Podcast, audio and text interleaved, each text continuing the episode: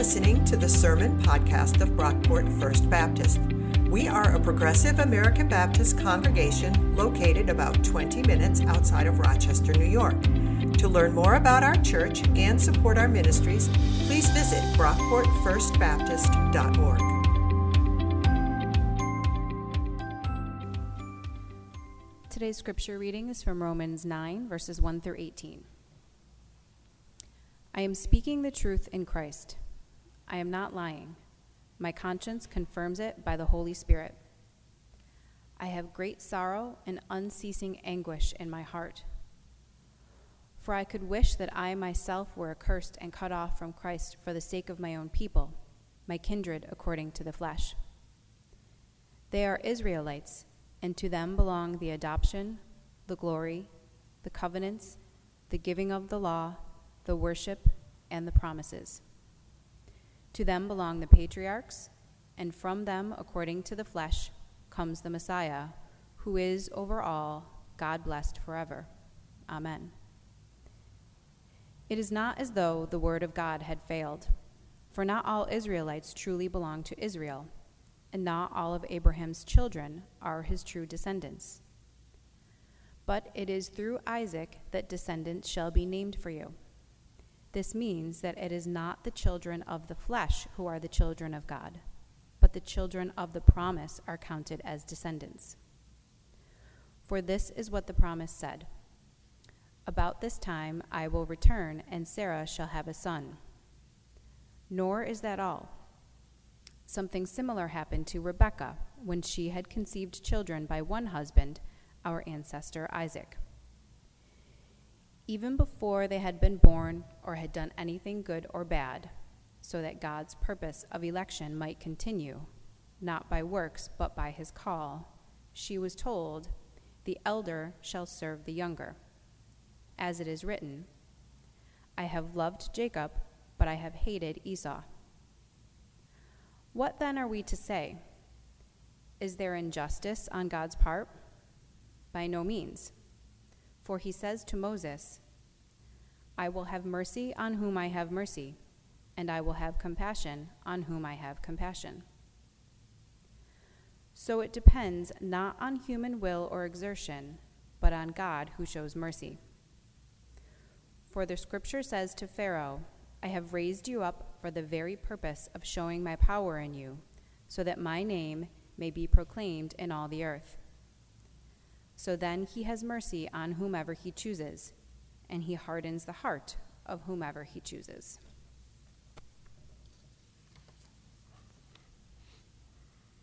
Thanks for that reading, Shauna. Before we get started, I want to thank uh, Chris O'Brien, who was our guest preacher last week. He uh, filled the pulpit to give me the week off, which was awesome. Um, I, got, uh, I got some rest, I got recharged, I am feeling good. Um, I don't know if that's good news or bad news for all of you because I've got a lot of energy.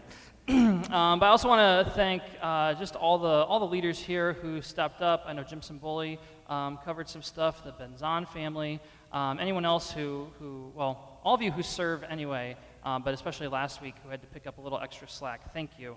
Um, I really appreciate it. so this is a pretty big day. I'm not sure if anyone else is keeping track. It's probably just me. But we are officially, as of today, halfway through the book of Romans.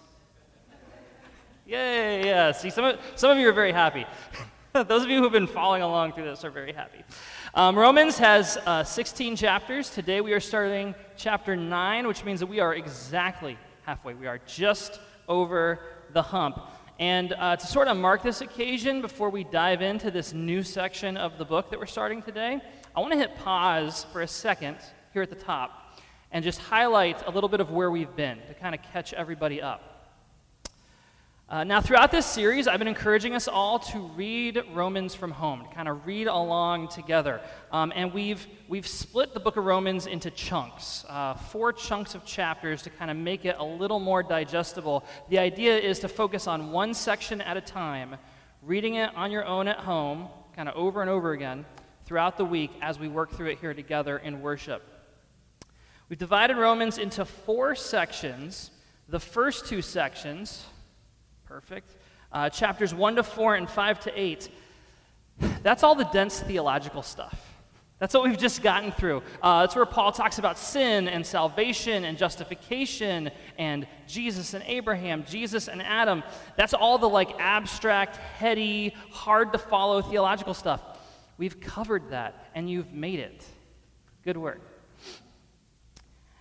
And then the fourth section of Romans, which we're not at yet, Romans uh, 12 to 16, that's all the practical stuff.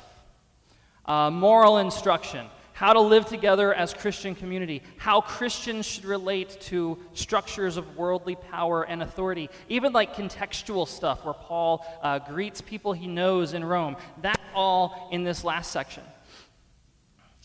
Which leaves us with the third section that we're starting today Romans 9 to 11. If you've been following along with us at home, if you've been reading through Romans, this is the next section you're going to want to start reading through once or twice a week. It's the shortest section of the book, probably takes like 10 minutes to read through, but it's also probably the most confusing. And I know what you're all thinking yay! Be- because those first eight chapters were so easy to understand.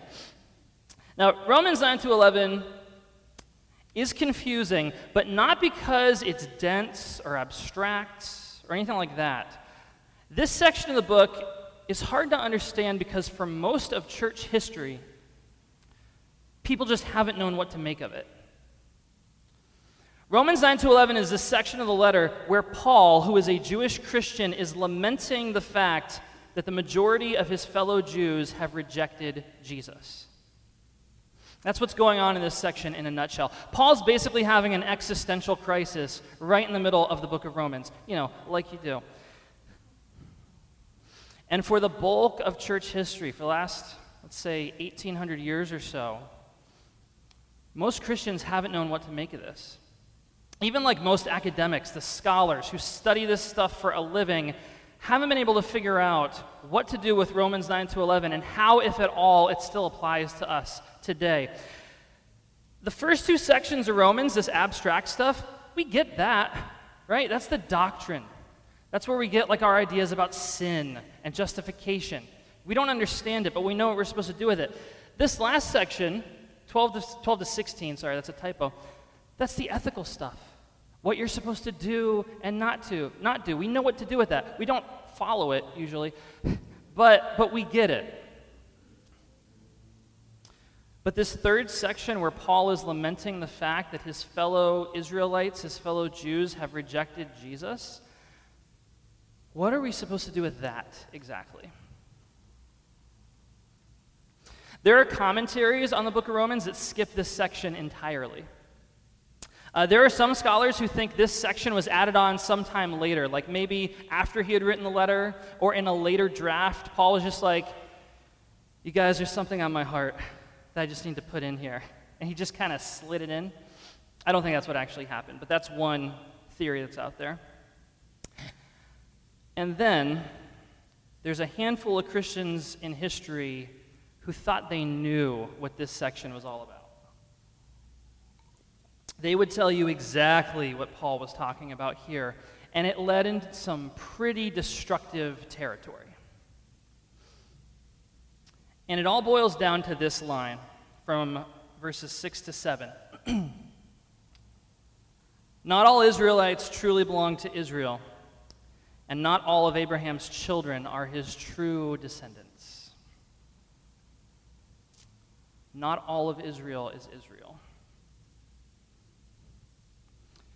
You know Western history at all, and especially if you know how Christians in Europe, our ancestors in the faith, a lot of our ancestors in the faith, how they historically treated their Jewish neighbors, it doesn't take much imagination to see what a verse like this could be used for. In much the same way that, like, racism is America's original sin, the original sin of the church is anti Semitism.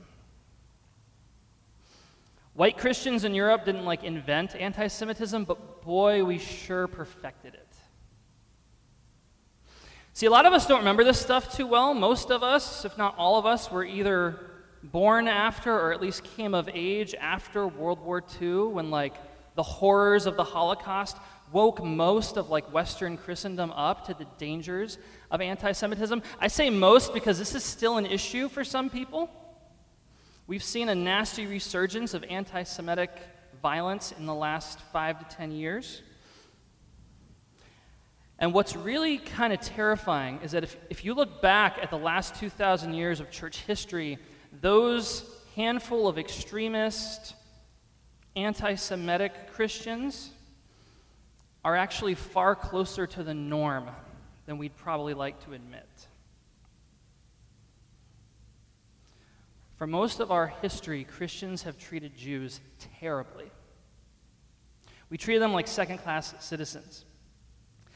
That break between Christianity and Judaism happened really early, like around the end of the second century or so. So we're talking like 200 AD, give or take a few decades.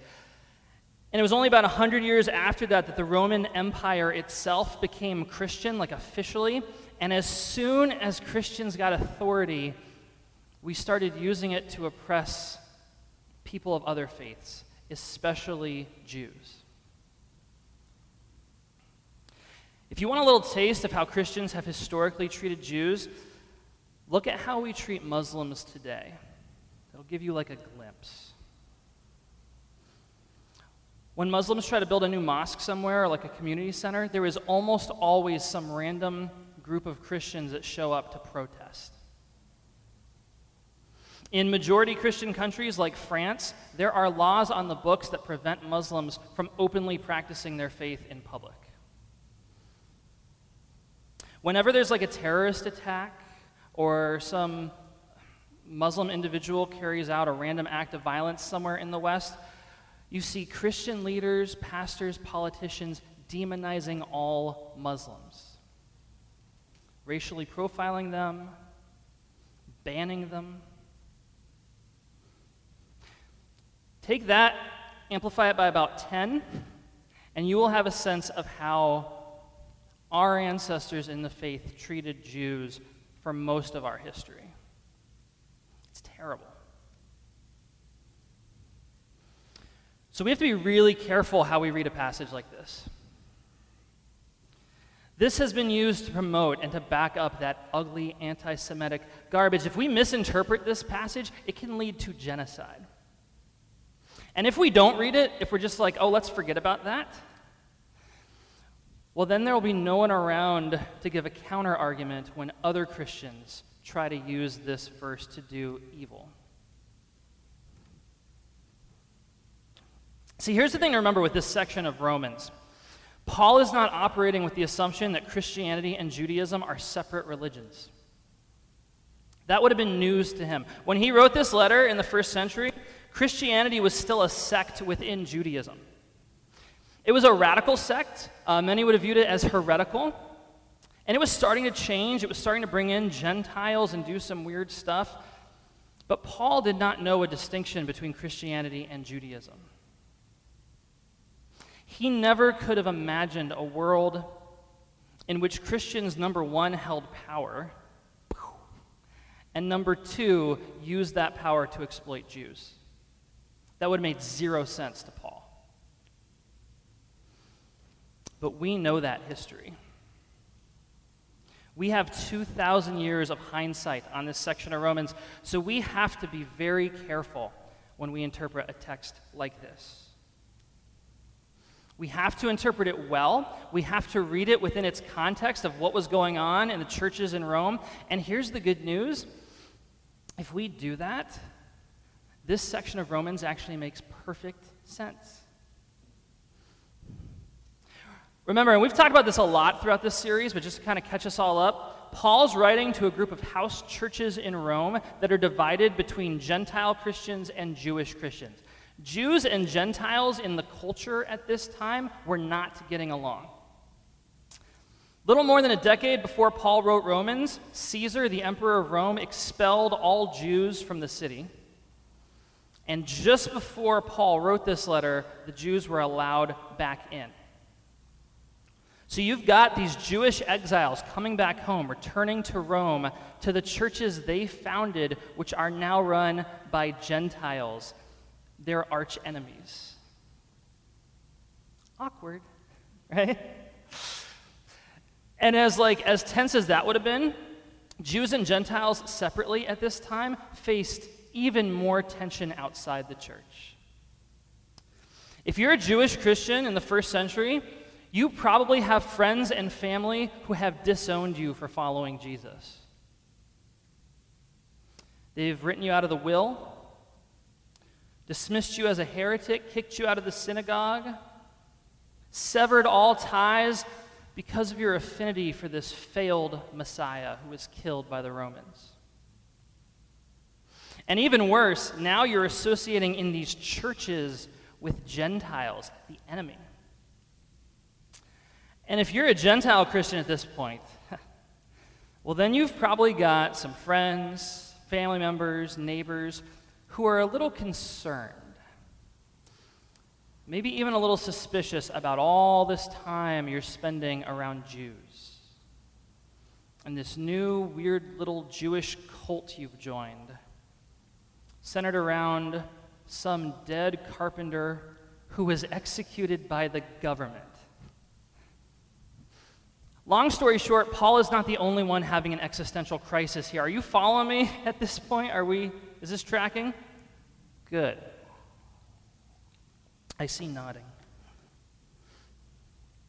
So, when Paul's wrestling with Israel's rejection of Jesus as the Messiah, this is a question that would have been totally relevant for his audience. And believe it or not, this sort of thing is still relevant for us, too. If you've ever wrestled with doubt, this section of Romans is for you. If you ever found yourself wondering, like, am I, am I crazy? Am I wrong about this Jesus thing? Feels a little too good to be true. This section of Romans is for you. If you ever had to defend your faith, um, maybe you found yourself at the receiving end of judgment from some friends or relatives. I don't know about Dan. He's been a little different ever since he started going back to church. Have you ever had a falling out with a religious community? Like a bad breakup with a church? Maybe you left a church and then you discovered that you lost your whole friend group. People don't return your calls anymore. You've been unfriended on Facebook. Maybe you experienced some kind of growth in your faith. You started asking more questions only to find out that those questions were off limits in the community of faith that you called home? This section of Romans is for you. I have a friend who got kicked out of her church because she read the wrong book. This was the church that, like, taught her everything she knew about faith. She grew up in this church. These are the people who taught her about God and Jesus and grace. But then she read a book by a Christian author from the wrong denomination, and she was cast out. That's traumatic. When your religion, your church, this place that was a source of community and belonging, when that becomes a place of exclusion and condemnation, that cuts deep.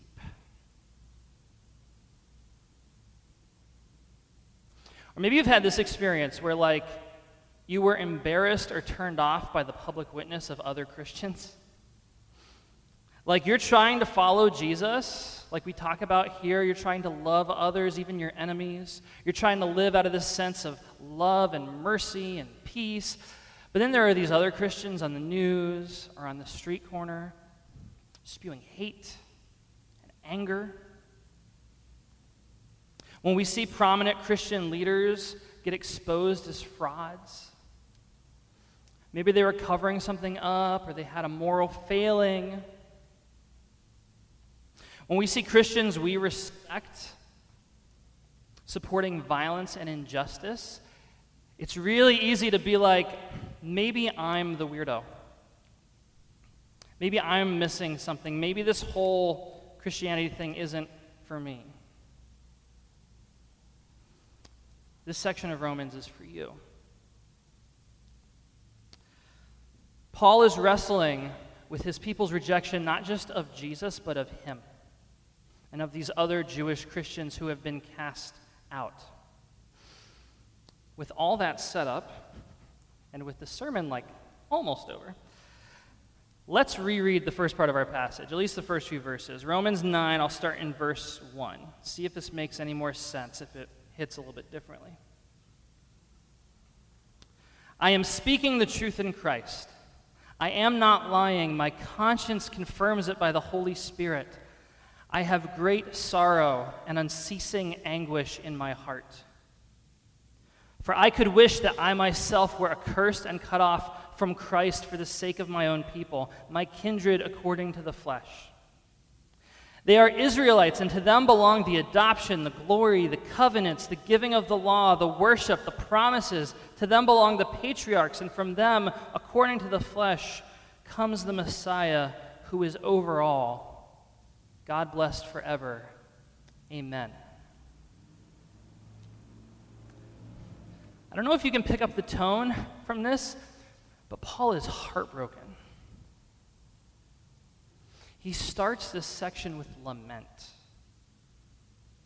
He would rather be cut off from Christ. He would rather be condemned, damned, whatever language you want to use, if it would enable his people to see what he sees about Jesus. Not getting much anger here or resentment.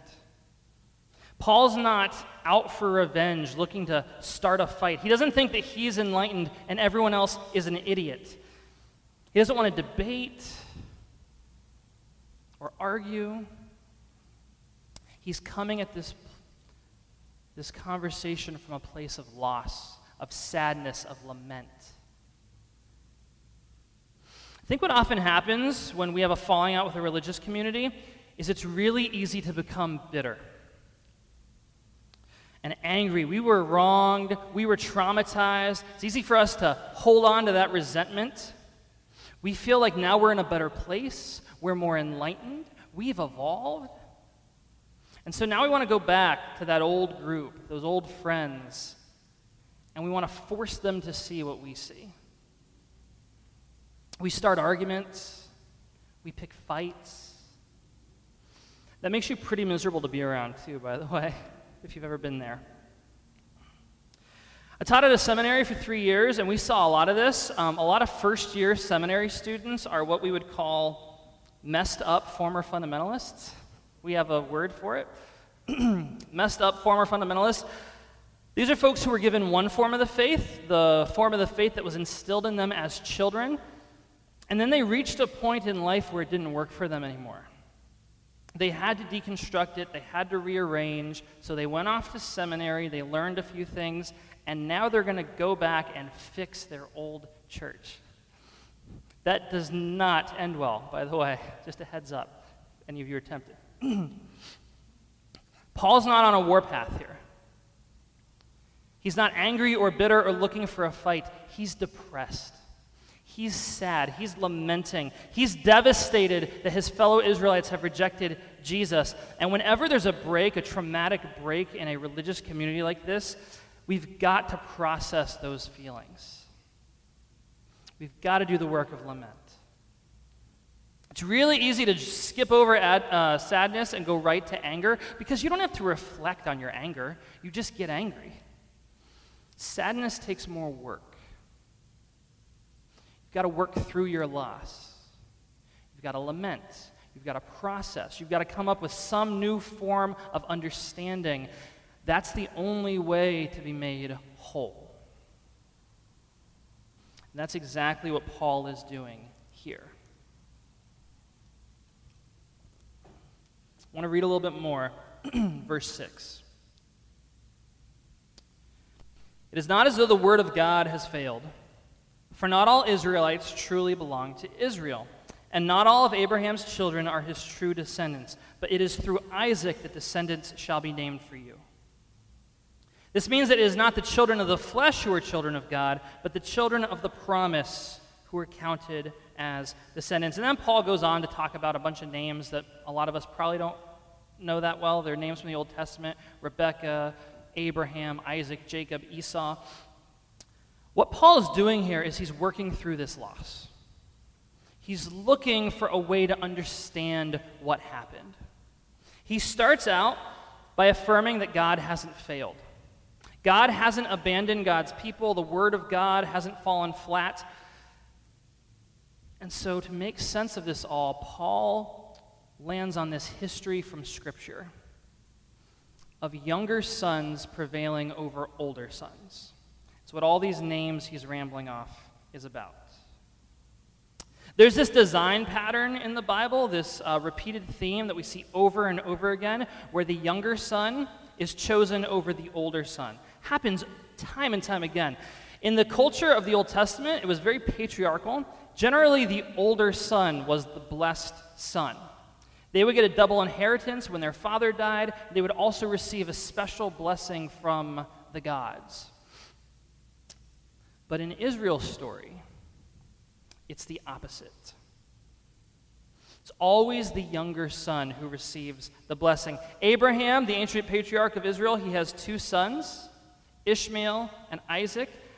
Ishmael was born first, but Isaac was the son of promise. Then Isaac has two sons, Esau and Jacob. Anybody want to guess what happened? Jacob, the younger son, prevailed over his older brother, Esau.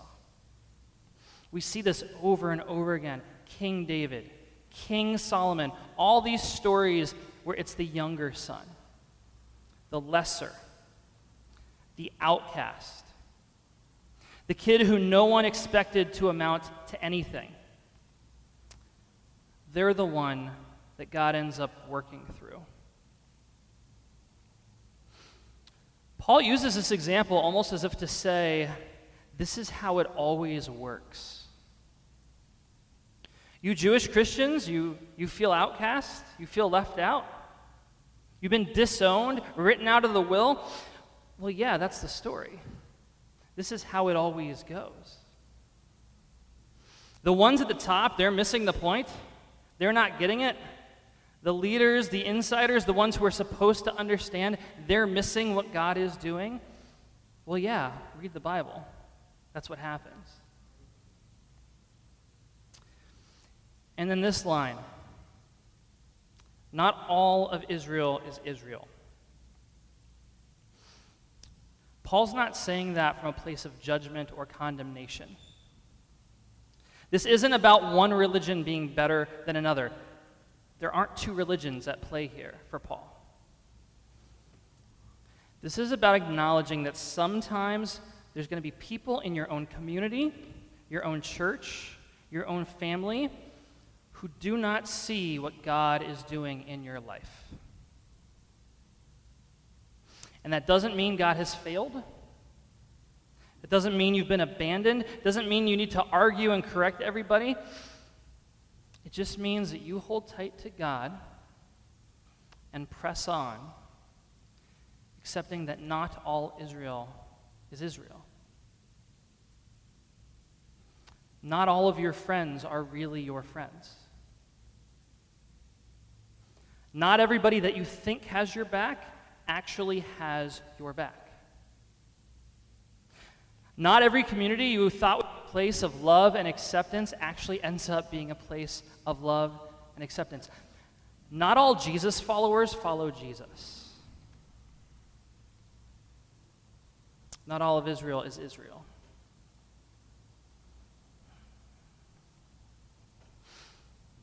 What if this line could become a sort of refrain for us. Not all of Israel is Israel. Or if you want to ditch the anti Semitic baggage, which is probably a good idea, uh, not all the insiders are insiders. Not all my friends are really my friends. Not all Jesus followers follow Jesus.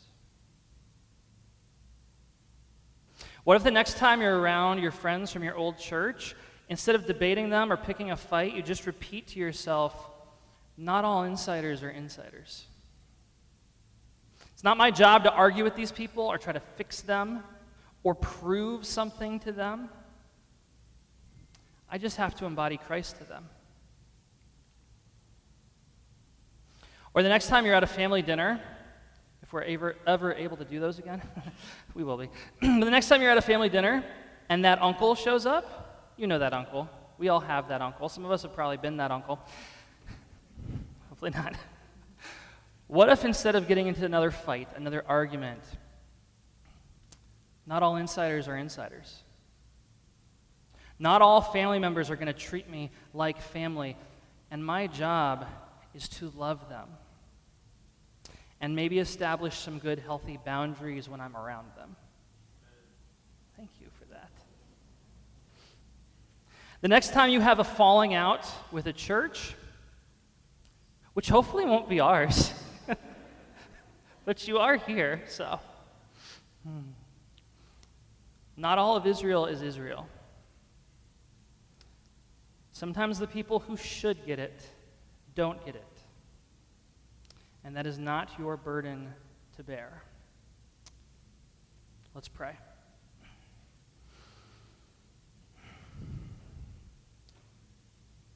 God, this is such a hard topic for so many of us.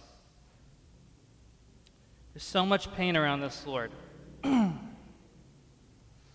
I want to lift up anybody here who, um, or anybody watching home, from home for that matter, for whom this teaching hits a little too close to home today. Those of us who've lost friends or on the outs from our families. Those of us who've had to change churches or had a painful breakup with our religious community. Lord, for anyone in that place, I pray for an extra measure of peace and grace and love. Help us to see that you are still with us. Help us to hold tight to you and to follow you.